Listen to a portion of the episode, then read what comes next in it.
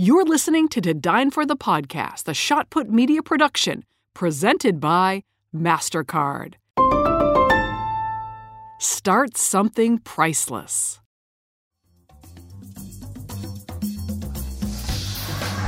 What's better in life than a bottle of wine, great food, and an amazing conversation? My name is Kate Sullivan, and I am the host of To Dine For. I'm a journalist, a foodie, a traveler with an appetite for the stories of people who are hungry for more. Dreamers, visionaries, artists, those who hustle hard in the direction they love. I travel with them to their favorite restaurant to hear how they did it.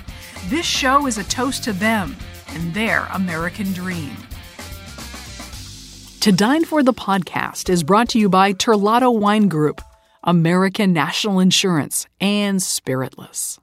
As the weather turns colder and you're looking for a truly delicious glass of red, I have an idea for you Chimney Rock. Most everyone knows Napa makes world class wine, but not everyone knows that within the Napa Valley lies a very small but very special subregion called Stag's Leap District. It's home to Chimney Rock Winery. This winery specializes in Cabernet that is truly delicious. The wine is filled with beautiful layers of complexity and finishes with a velvety texture that Chimney Rock is known for. This is a wonderful option for gift giving and a perfect option to bring to a special dinner party. Cheers, everyone. To Dine For the podcast is brought to you by American National, offering a broad suite of insurance solutions to protect what matters most to you. For 115 years, American National has remained committed to helping people and communities make a real difference in their lives. American National supports great local community organizations led by the kind of people you hear about on To Dine For people who are inspired to make a difference and inspire others in return. American National's philosophy is helping where it's needed helps us all. For a description of the American National companies, the products they write, and the states in which they're licensed, Visit americannational.com/dine. If you listen to this podcast, you know I love a great founder story. That's why I love the story of Kentucky 74 from Spiritless. Three young women from Louisville, Kentucky, who had the idea for a healthier bourbon. Healthier in the sense it has no alcohol. So you can have an evening cocktail with no guilt and almost no calories. It is so delicious. I love to squeeze an orange slice, a couple of dashes of bitters, shake it with ice, and then strain it into a beautiful glass and just kick back. If you'd like to try a bottle of Spiritless, you can use promo code to dine for to get free shipping.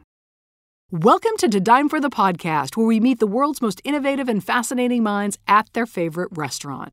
On today's podcast is Maryam Banikarim what does any job enable? What is community? Community is relationships. And when you mm. step in and you're there meaningfully for people, they remember.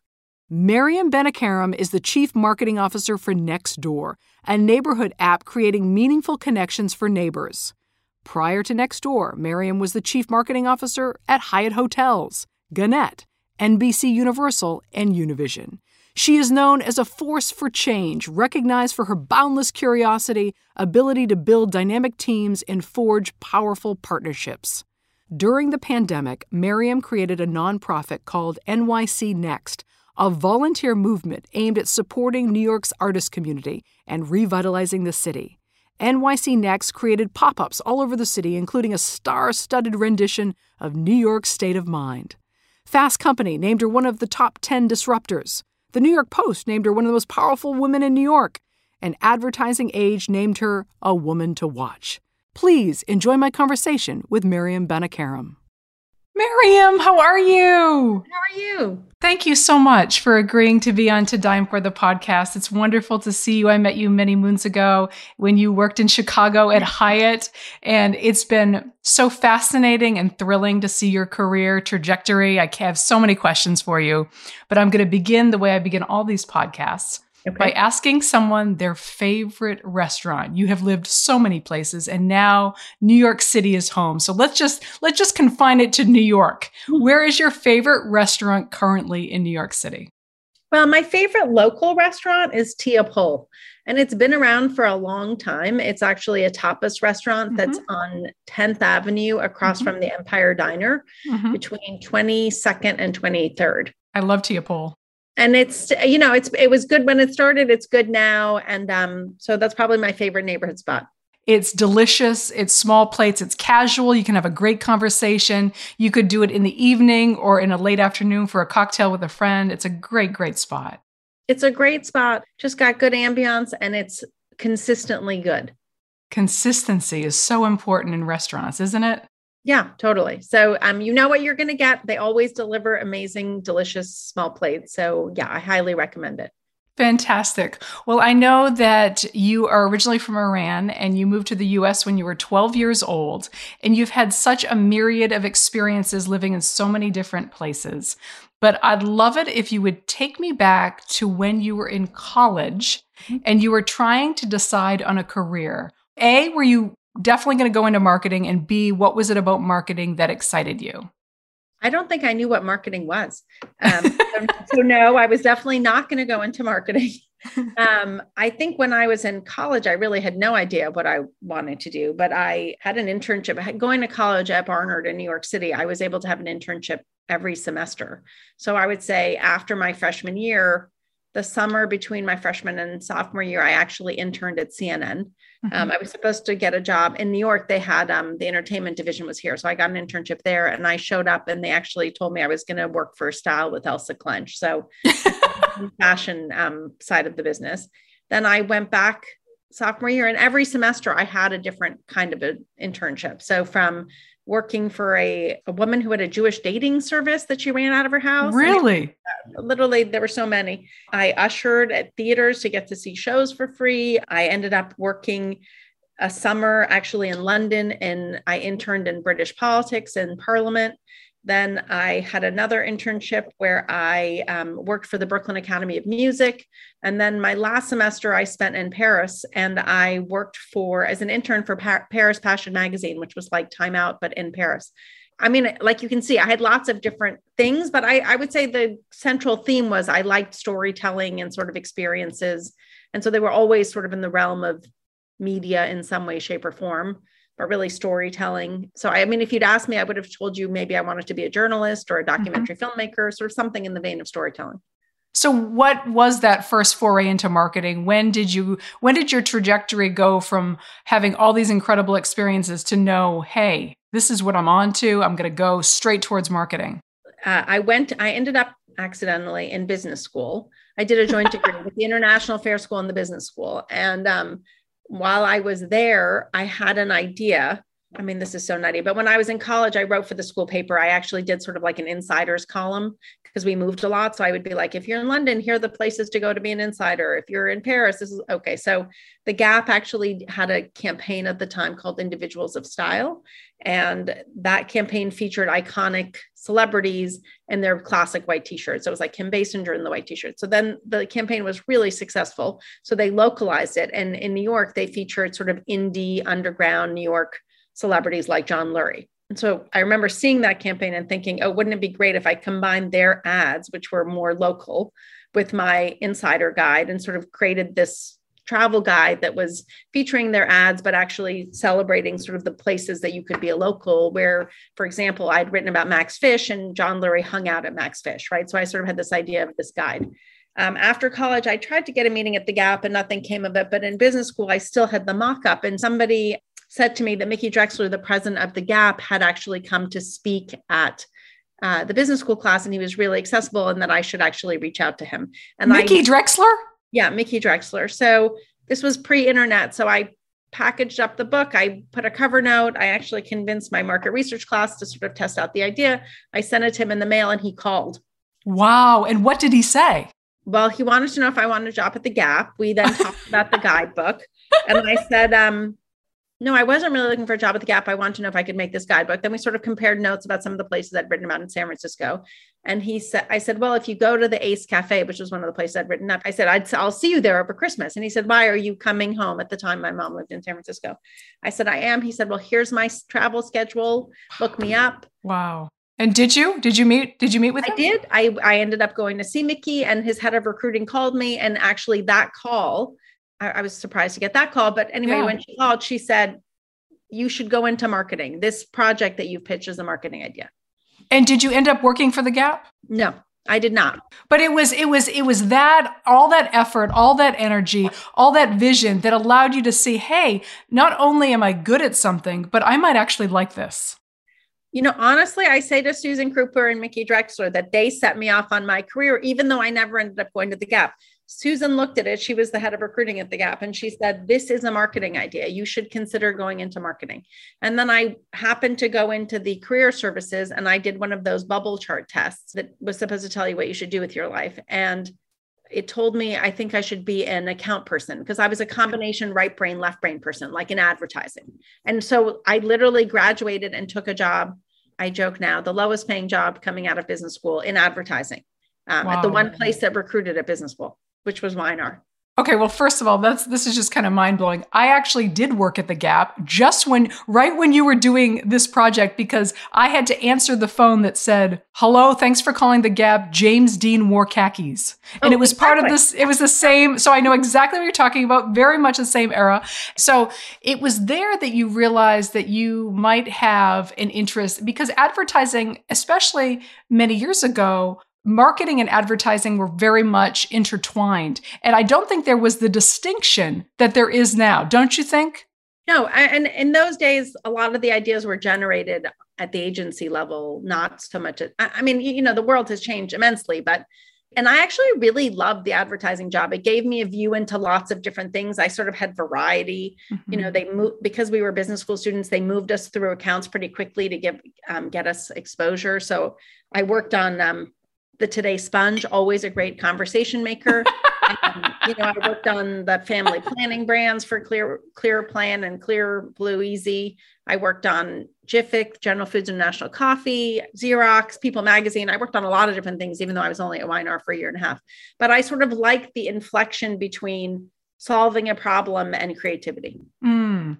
So you took the job as CMO of Nextdoor literally right before the pandemic. First of all, can you explain what Nextdoor is and what was that like to take a job 1 month before the pandemic? So Nextdoor is where you go to plug into the neighborhoods that matter to you. So for example, Nextdoor was basically founded on the idea that technology could connect you in real life to those living um, close to you, so your physical neighbors. And I think at the time they read an article that Charles Blow had written for the New York Times, um, the founders, and it said that 28% of Americans didn't know a single one of their neighbors. And that was a startling mm. statistic to the founders at the time because obviously the internet had come and would become more connected and yet more disconnected. Interesting. They then find Bob Putnam's book. It's like a seminal book on community. And he writes about bowling alone and how America had become more connected, but more disconnected. And they thought, could we leverage technology to solve for this disconnection? So, inherently, what Nextdoor does is it connects you to those who live near you. It's like instant distribution to your whole neighborhood, which includes, for me, Troy and Nathaniel, who live down the street, you know, Bergamot or Tia Pol, the restaurants, the ENT workers, sort of my entire neighborhood ecosystem here mm-hmm. in Manhattan. And today, you actually can check in on neighborhoods that matter to you beyond the one you live in. You will be able to get to check in on neighborhoods that might have um, been ones that you cared about, like Lafayette, California, where I went to high school, or uh, Paris, France, where we operate and where you might want to visit, right? So it's about a neighborhood view, but the entire neighborhood ecosystem. And Nextdoor is really designed to be the place you go to check in and get a full view across not just restaurants or businesses, but the whole ecosystem that is your neighborhood. Isn't it interesting when looking back, you know, the whole quote about connecting the dots, because that's how you started. You started about writing these travel guides of different neighborhoods and where to go. And here you are at a company doing just that, except with an even broader and bigger mission, which is to connect people. You have really become known um, across multi disciplines as someone who creates communities. So that sounds uh, like a very esoteric term. But can you unpack that a little bit? And what does that mean to create communities? Well, I think for for me, you know, it's funny. I never thought about it quite in those ways, but I think for me as a kid who grew up and experienced revolution and moved, right? I lost community. And I always remember my happy place was my grandmother's living room where there was people always coming and going, right? Sort of that mm. center of hub of activity. And I think I was always then trying to land and recreate that in some way, right? Mm-hmm. And I think that's why I did the insiders guides. When I traveled, I didn't want to be a tourist, I wanted to feel like a local. Mm. And so I think I was always trying to recreate my community ever since, right? And so I don't think I recognize it in that way. But when you show up and you step in and you get a job or an internship or you get plugged in, you actually do invest in the community. And by, by virtue, you begin to develop a community. So I think it's not a surprise now, come full circle, that Nextdoor is in the business of connecting you to your community, your neighbors, in essence. It's funny to look back. It's easy to look back and make the thread. I don't know that I knew that that's what I was doing at the time. But I think now when I think about it, it comes all the way back from having sort of lost that and trying to recreate that. We'll have more on this conversation in just a minute, but first, thank you to our sponsors. If you're like me, there are times when you want to feel like you're having a fancy cocktail, but you don't actually want the alcohol. So I love Kentucky 74 from Spiritless. It's a distilled, non alcoholic spirit for your favorite bourbon cocktails, but with just 15 calories per serving and none of the guilt. You can pre order your bottle today at spiritless.com. Use the promo code to dine for to get free shipping. To Dine For the podcast is brought to you by American National, offering a broad suite of insurance solutions to protect what matters most to you. There's a funny thing about most insurance commercials, whether they feature lizards or birds or funny cartoon characters. It seems like they want you to think about anything but insurance. American National, on the other hand, has real local agents who get to know you, so they can help you reach better decisions about your insurance to make sure you're protecting what matters most to you. American National agents are part of your community, they're your neighbors. So whether it's solutions for your home, your small business, your farm, or your life, you can count on your local American National agent to make sure you get the discounts you deserve and the protection you need without paying for extras you don't. With American National, you get an ally, not just a web page. For a description of the American National companies, the products they write in the states in which they're licensed, visit americannational.com/dine. As the weather turns colder and you're looking for a truly delicious glass of red, I have an idea for you. Chimney Rock. Most everyone knows Napa makes world-class wine, but not everyone knows that within the Napa Valley lies a very small but very special subregion called Stag's Leap District. It's home to Chimney Rock Winery. This winery specializes in Cabernet that is truly delicious. The wine is filled with beautiful layers of complexity and finishes with a velvety texture that Chimney Rock is known for. This is a wonderful option for gift giving and a perfect option to bring to a special dinner party. Cheers, everyone. Now back to our conversation.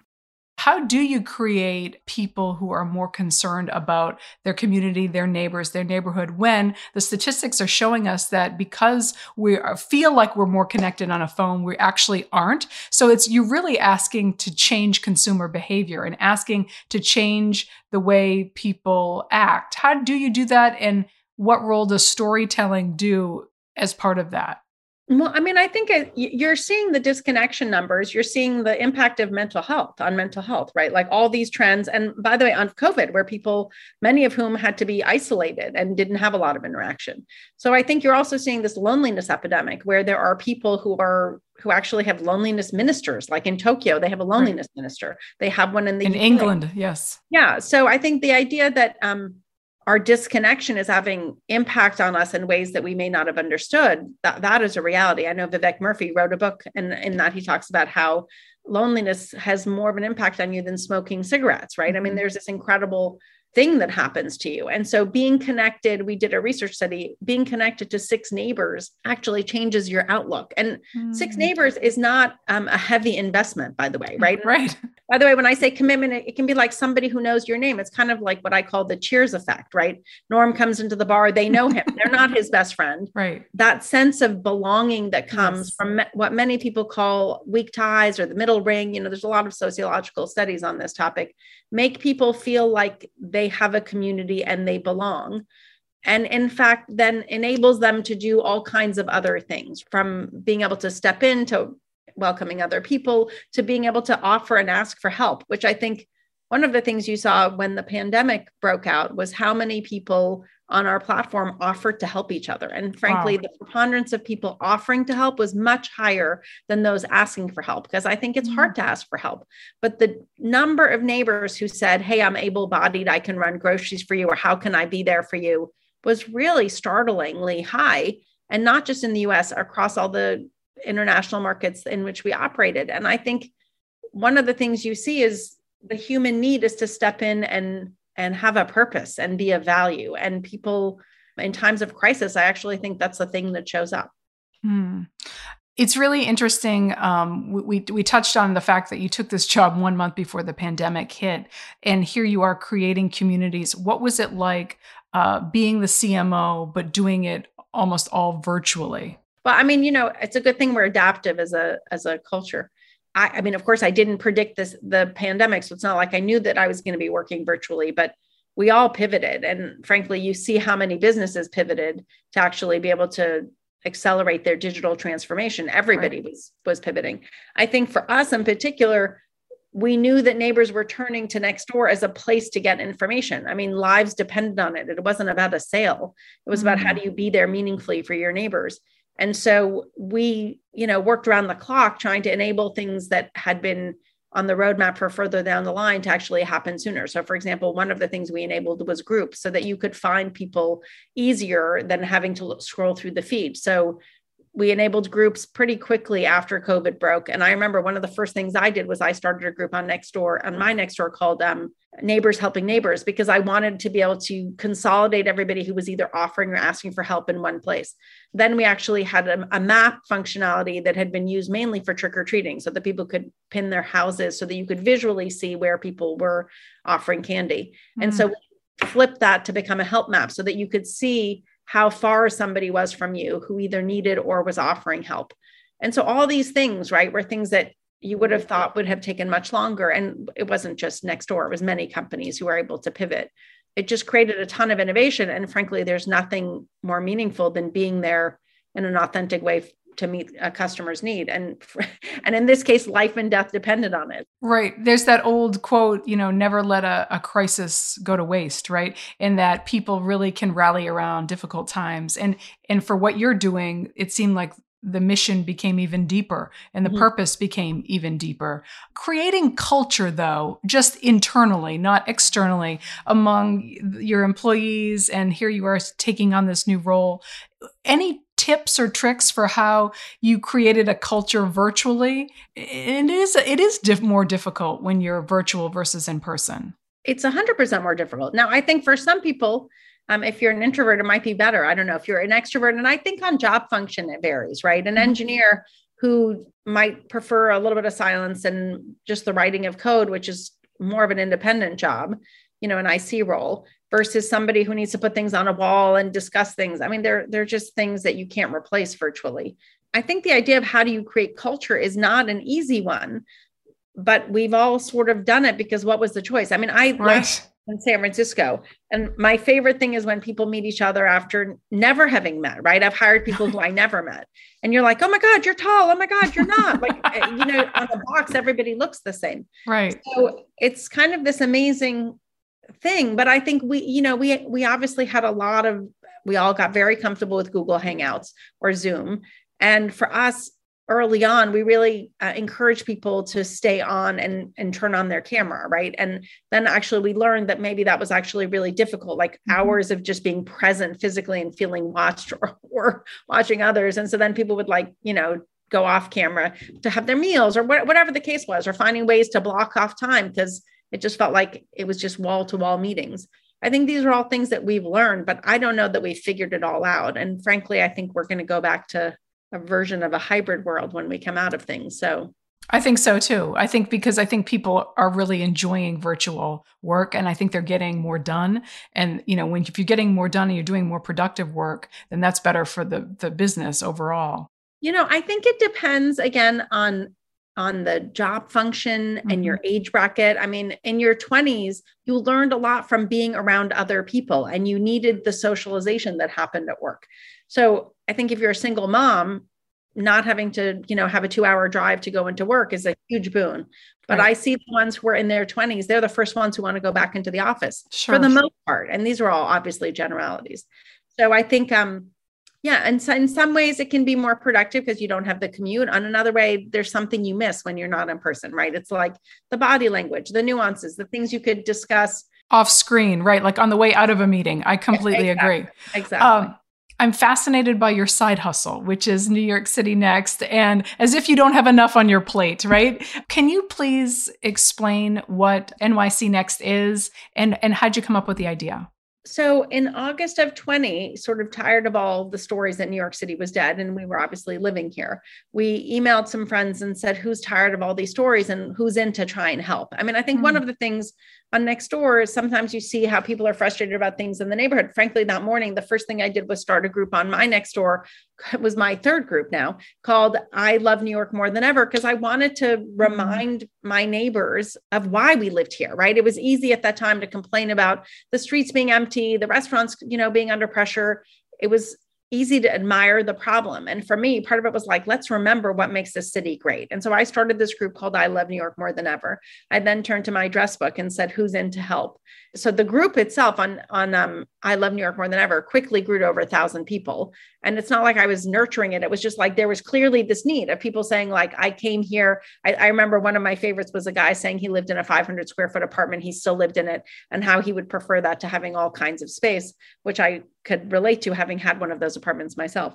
To then turning to my community to say, who's in to help? And then we sort of imagined really this grassroots movement that was New York City Next. And really, Carolyn, Andy, my husband, and I sort of were the organizing principle to get everybody together on a Zoom call the following week. And we sort of had done some thinking about what made New York New York. And a big part of that was sort of the serendipity of coming across a busker in the subway and discovering it was Miley Cyrus, right? Like sort of the serendipity of amazing art that you could just find anywhere. And so we knew that the city had lots of issues that it needed help with, from homelessness to having to homeschool children. But where we decided to focus first was on trying to change the narrative around the city and remind New Yorkers of why New York was not dead, and also leverage what we could to help the artist community who was hardest hit because their jobs just totally went away. And so, whatever money we raised from friends and family, we paid a stipend to the artist to perform and we had a lot of marketers in the group as well. I think one of the things about New York and this group was that there was a lot of different kinds of people with a lot of different kinds of background and expertise. So we sort of were able to leverage that and say, we're going to do these pop ups. We'll remind people of these moments of joy it was COVID, so we weren't actually promoting them. But I remember the I remember the moment with Bernadette Peters, mm-hmm. and you had you know reminding people about Broadway and live music and what is at the heartbeat and the drumbeat of New York City is that just artistic expression for for those who live there feels like, and in many ways they're right, can only happen there you know, it's funny. I was on a call the other day with Tom and Michael, and Tom was talking about how a Broadway show is people with different expertise, and you come in and you sort of build on each other. And that's kind of what this experience was, right? Like, I wouldn't have known what song to pick or, you know, how to get Bernadette Peters. But once they came, we sort of knew we wanted to celebrate artists. We knew that we wanted to bring back joy.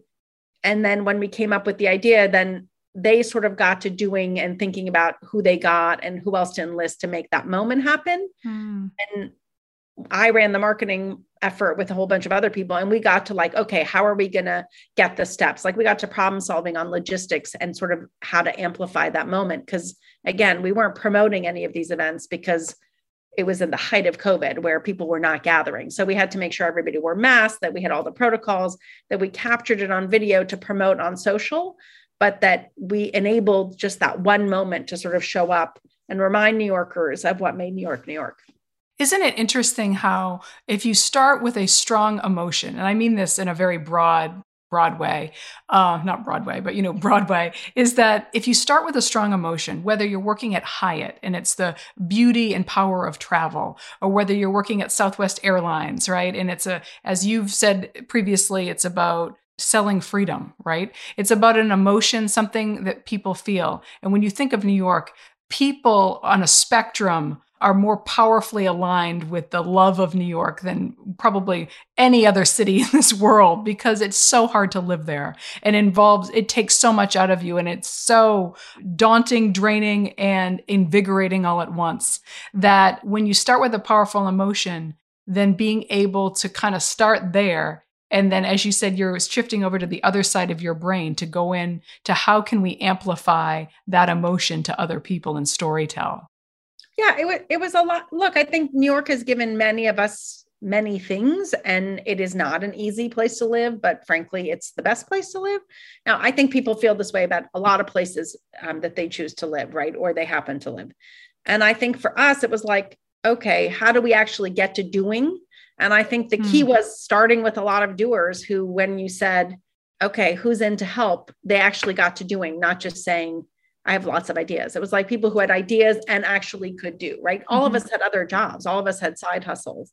So, you know, I had a day job and then I was also working on this. And again, we were able to bring in lots of people. And everybody said, everybody who was here or even not here but could work remotely said yes. And I think it, you know, a friend of mine said at the time, Jennifer Reingold said, out of despair comes purpose. And I think mm. it felt so good to have something positive to work on versus just, you know, be paralyzed by the fact that things were bad and, yeah. and they were bad. Yeah, they were bad, and and, they, and people needed support mentally, and mm-hmm. I felt like that's what you were doing. You were cheerleading in in a really uh, beautiful way. So my hat off to you for that. It was fun to watch from afar. Question for you, eh, and I'm sure you get this a lot. So that's why I'm I'm specifically asking this in the podcast for people who are interested in marketing and are interested in sort of the varied career that you've had working at NBC and Hyatt, and now um, at Nextdoor. When someone gets into the world of marketing what advice do you give them and what can they do to make sure that they are a utility player and are really um, not only learning and absorbing but adding to the to the role of the cmo with anything i think like for me it's a lot about curiosity and genuinely being interested in the customer i'm serving. Like how you know when things were bad it was like how can we be there meaningfully for neighbors? What is going on with neighbors? What what is happening with them and sort of understanding the insight that drives what's happening to them to try and figure out how you can leverage what you have at Nextdoor to solve that pain point for them. That's kind of the basic of marketing. There's new tools, but that premise hasn't changed, right? And so I think there's more art and science now because there's a lot more analytics in marketing than there used to be, but you're solving the same problem. You're just solving it with different tools now, um, additive tools. But in the end, you're still trying to drive consideration and consideration comes from moving the mind and the heart right? The reason the khaki campaign was so good is because it made people feel something. Mm-hmm. and so the best ads or the best campaigns or the best activations or frankly the best efforts. Connect both the heart and the mind right? It's respect and love. It's I, I want that. I mean i say all the time why did we all love those nano ads when they had them for apple? It was like oh my God, it was like loyalty beyond reason. You would see the billboard, you were like, I want a nano in every color. It was totally beyond logic, right? I think that's when you know you've really unlocked something. It's not that the technology of Apple was so much better than all the competitors. They were able to differentiate themselves based on what they stood for. And I think really great brands uh, clearly articulate what they stand for beyond just the functionality. How much bandwidth do you have to look around you and see what inspires you? How much do you take inspiration from other companies and what they're doing? Or, or what's what's kind of what are your thoughts on that? Uh, look, I as you could see from like my pathway, right? I was always interested in lots of things and I think in connective tissue ways. So I need the I need the space to be able to explore other things because other inputs are what actually give me new ideas. So, you know, it's harder on Zoom, right? I probably have less read books, although I do consume a ton of video content of all kind. So I think, you know, making sure that you have a way to get new inputs is really important. Mm-hmm. I think one of the things that I do occasionally, which I wish I had more time to do, is now if somebody says to me, you know, the somebody would be like, oh, you need an SEO specialist. And I don't know everything I need to know about that. I begin asking who's good at that. And then I actually just reach out to people and say, could we just have a no agenda 15 minute meeting? And I just meet new people. Mm, um, that's good. That way, I actually met this guy who told me that there is something called SEO Oktoberfest or some version of that, where basically like the best SEO people get together in Germany. And I thought to myself, like, that's just amazing. Yes. You know, it's, and I do the meetings with no agenda. And I mean, how, when was the last time people had no agenda meetings, right? Okay, it's, I love that. A 15 minute no agenda meeting just to learn. Yeah, but just to get to know somebody. Yes. Somebody says this person is good.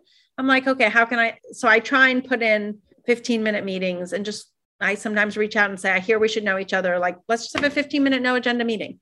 And I think, you know, over time that comes back to you, whether it's in a thought or you think of something that this person might be good for in your mm-hmm. org someplace else. I think for me, again, I think if I go back to New York City next, we did a podcast, Tom, Michael, and I, because the three of us had um, worked on uh, the moment for Broadway together. And I say, like, New York City Next was enabled by 600 volunteers. So it's really not about us. But one of the things that we were discussing was when we went out to our community to ask for the favor of, like, would you step in to help on this effort? We had built years of relationships. And one of the things mm. that I think all of us who came in and stepped into New York City Next had in common was that we had built relationships not on a transactional basis ever. Like for us, the relationship was the goal. There wasn't an end goal at the end of that transaction. You know what I mean? Mm-hmm. And so I think um, when you went out to ask, and you were really just asking because you cared about the city and you wanted to make a difference, the people who stepped in basically were your tribe. Mm-hmm. And so, mm. by the way, those relationships were built over time. And so I think like what is any of any job enabled what is community community is relationships and when you mm. step in and you're there meaningfully for people they remember hmm. you know it's when you're there for people in a transactional way I say that's what networking is, right? Networking was always sort of this dirty word where like you wanted something from somebody. Right. For me, right. Like, and it felt dirty. It's like who wants to go to a networking event, right? feel good, right? Yeah. For me, it was like I genuinely like people. I was I always thought everybody was smarter than me, and I always thought I could learn something from somebody. Everybody had a good story if you took the time to ask, and so you know, I think that's what a good marketing person is. Like you ask questions, you know to ask questions, and you don't think you have all the answers but then it's also about connective tissue of combining these pieces together yeah, no, and, and, I feel like what really has uh, set you apart, and because I've heard you speak on stage, I've followed you for many years, we've met in person. I really feel like it's your curiosity and the fact that you belong in every room, and you've always found the positive in every environment. And I'm sure there's been many environments that weren't altogether positive, but you were able to thrive in spite of them. You know, I mean, it's an interesting commentary. I think um I don't know that I belonged in every room. I don't know that I felt like I belonged in every room. So mm-hmm. let's start with that. But I think mm-hmm. as a kid who moved around a lot, um, and I heard somebody say this, so I'll borrow his expression, was that I chose to put that aside. You know, I, I have the ability to compartmentalize, right? I mean, I moved here in the States in the middle of the hostage crisis. Now I was fortunate and I didn't have an accent, but I was definitely from Iran, right? Mm-hmm. And um, I mean, my parents dressed Western, we didn't have an accent, so it was easier. But my point is, it was not exactly a welcoming time mm-hmm. if you were from a place that most people associated with, you know, hostages. So, what was it? What was it that allowed you to be able to not let that you know all of the headspace that could have made you feel like i can't be here i don't belong but what made you able to move forward in spite of that i think you have to choose it's like an act now listen we know all kinds of things about anxiety and depression and all things and this is not something that everybody can do. But it was a little bit of like being able to choose to not see the obstacles. It's not that the obstacles weren't there they were there in spades but it's sort of like i have a new visual which is like you have to swipe them aside. Mm, like they're there. Swipe right. Swipe right you know? Yeah. and um, I, I think it's a bit of a choice of like not not letting that knowing it's there. Now you can let that overtake you or you can try to see past that and say yeah, okay, so yes, I'm in a room where nobody's like me, but mm-hmm. I'm just putting that aside and focusing on the work. Mm, focusing on the work. Those four words I think cannot be underestimated because when you focus on the work and, and making sure that you are additive and productive and substantive, I feel like that in a lot of ways, not all, takes care of itself you know it's it's one of the things i've learned now over time i focused on the work i was really um, I was like a dog with a bone. If I really believed in an idea, I really just stuck to it. Mm-hmm. I was also incredibly curious. So I'm sort of like my grandmother, and then I was like the energizer bunny. I just, you know, I, I just went to millions of things. I took in lots of things. And then I think the other thing is that um, I didn't care as much about getting the credit. I mean, I knew mm. that I was mm. doing the work. It was like I made room for other people at the table. Like mm. I just mm. understood that if you didn't hog the ball, there was more opportunity to move the mountain you know, they're basic lessons That's that you good. learn as a kid, which is like work with people smarter than you, don't hog the ball, like all those things that you learn in preschool, like in some like they they're there for a reason. And I think there were jobs where there was a lot of people waiting to take credit. And if we focused on who was getting credit, we would never have been able to sell something in or move it forward. But then once it became successful, like, you know, the people who needed to know knew who did the work. And by the way, we never did it alone. I think for me, again, if you go back to this idea of community, it was never about me versus somebody else. It was always a we. I always wanted to be part of the we. I wanted to be on the bus. I didn't need to be the leader of the bus. Mm. But that's probably who I always was. And there are moments now at a startup, which is a very different experience, where I say to myself, you know, you do these tests, you do these personality tests at all these jobs. And I've discovered that I'm apparently much more of a directive. Like I direct my style is more directive. But the truth is, I've adapted my directing style over the years to be much more accommodating because by accommodating, I was able to get more people to the table. Mm. Now, there's times where you do need to be more directive. And I think that's always things that you're challenged by. But I go back to this idea of belonging because I think it's such an important, important moment. And like it looks easy now but i think about how the younger generation treats that differently than we did right? We it was sort of like you had to get along to go along to get along or whatever that expression was. And um, if you saw all the obstacles it would have been hard. It would have been hard to you know push forward. And by the way sometimes it was hard but you know if you have people who reminded you i mean i grew up with a mom who always sort of was like you can still be oprah. And i was like oh my god. Um, you still can, Maryam. You still can. You've got many, many moons to go before we're done with your career. I, I, For her, she she never saw the. I mean, she never saw the barriers, and she sort of always played that out. Mm-hmm. But of course, there were plenty of them, right? So. Right. It seems easy when you look in retrospect, but there were many times where you're like, "Oh my God, I'm stuck," or "I don't know way forward," or "I can't do this job," or whatever the case may be.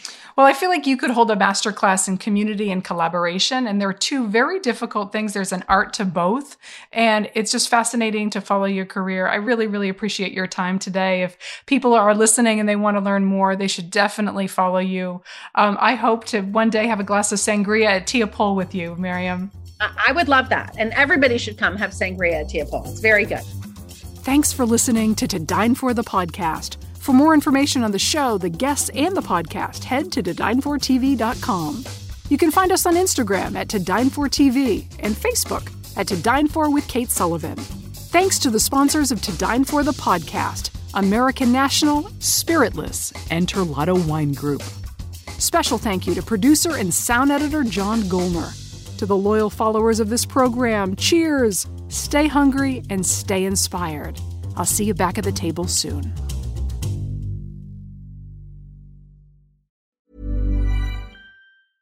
A lot can happen in the next three years. Like a chatbot may be your new best friend. But what won't change? Needing health insurance. United Healthcare Tri Term Medical Plans are available for these changing times.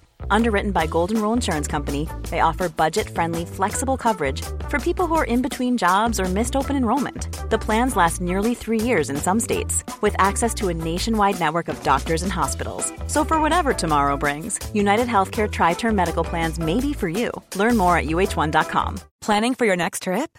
Elevate your travel style with Quince. Quince has all the jet-setting essentials you'll want for your next getaway, like European linen premium luggage options, buttery soft Italian leather bags, and so much more. And is all priced at 50 to 80% less than similar brands.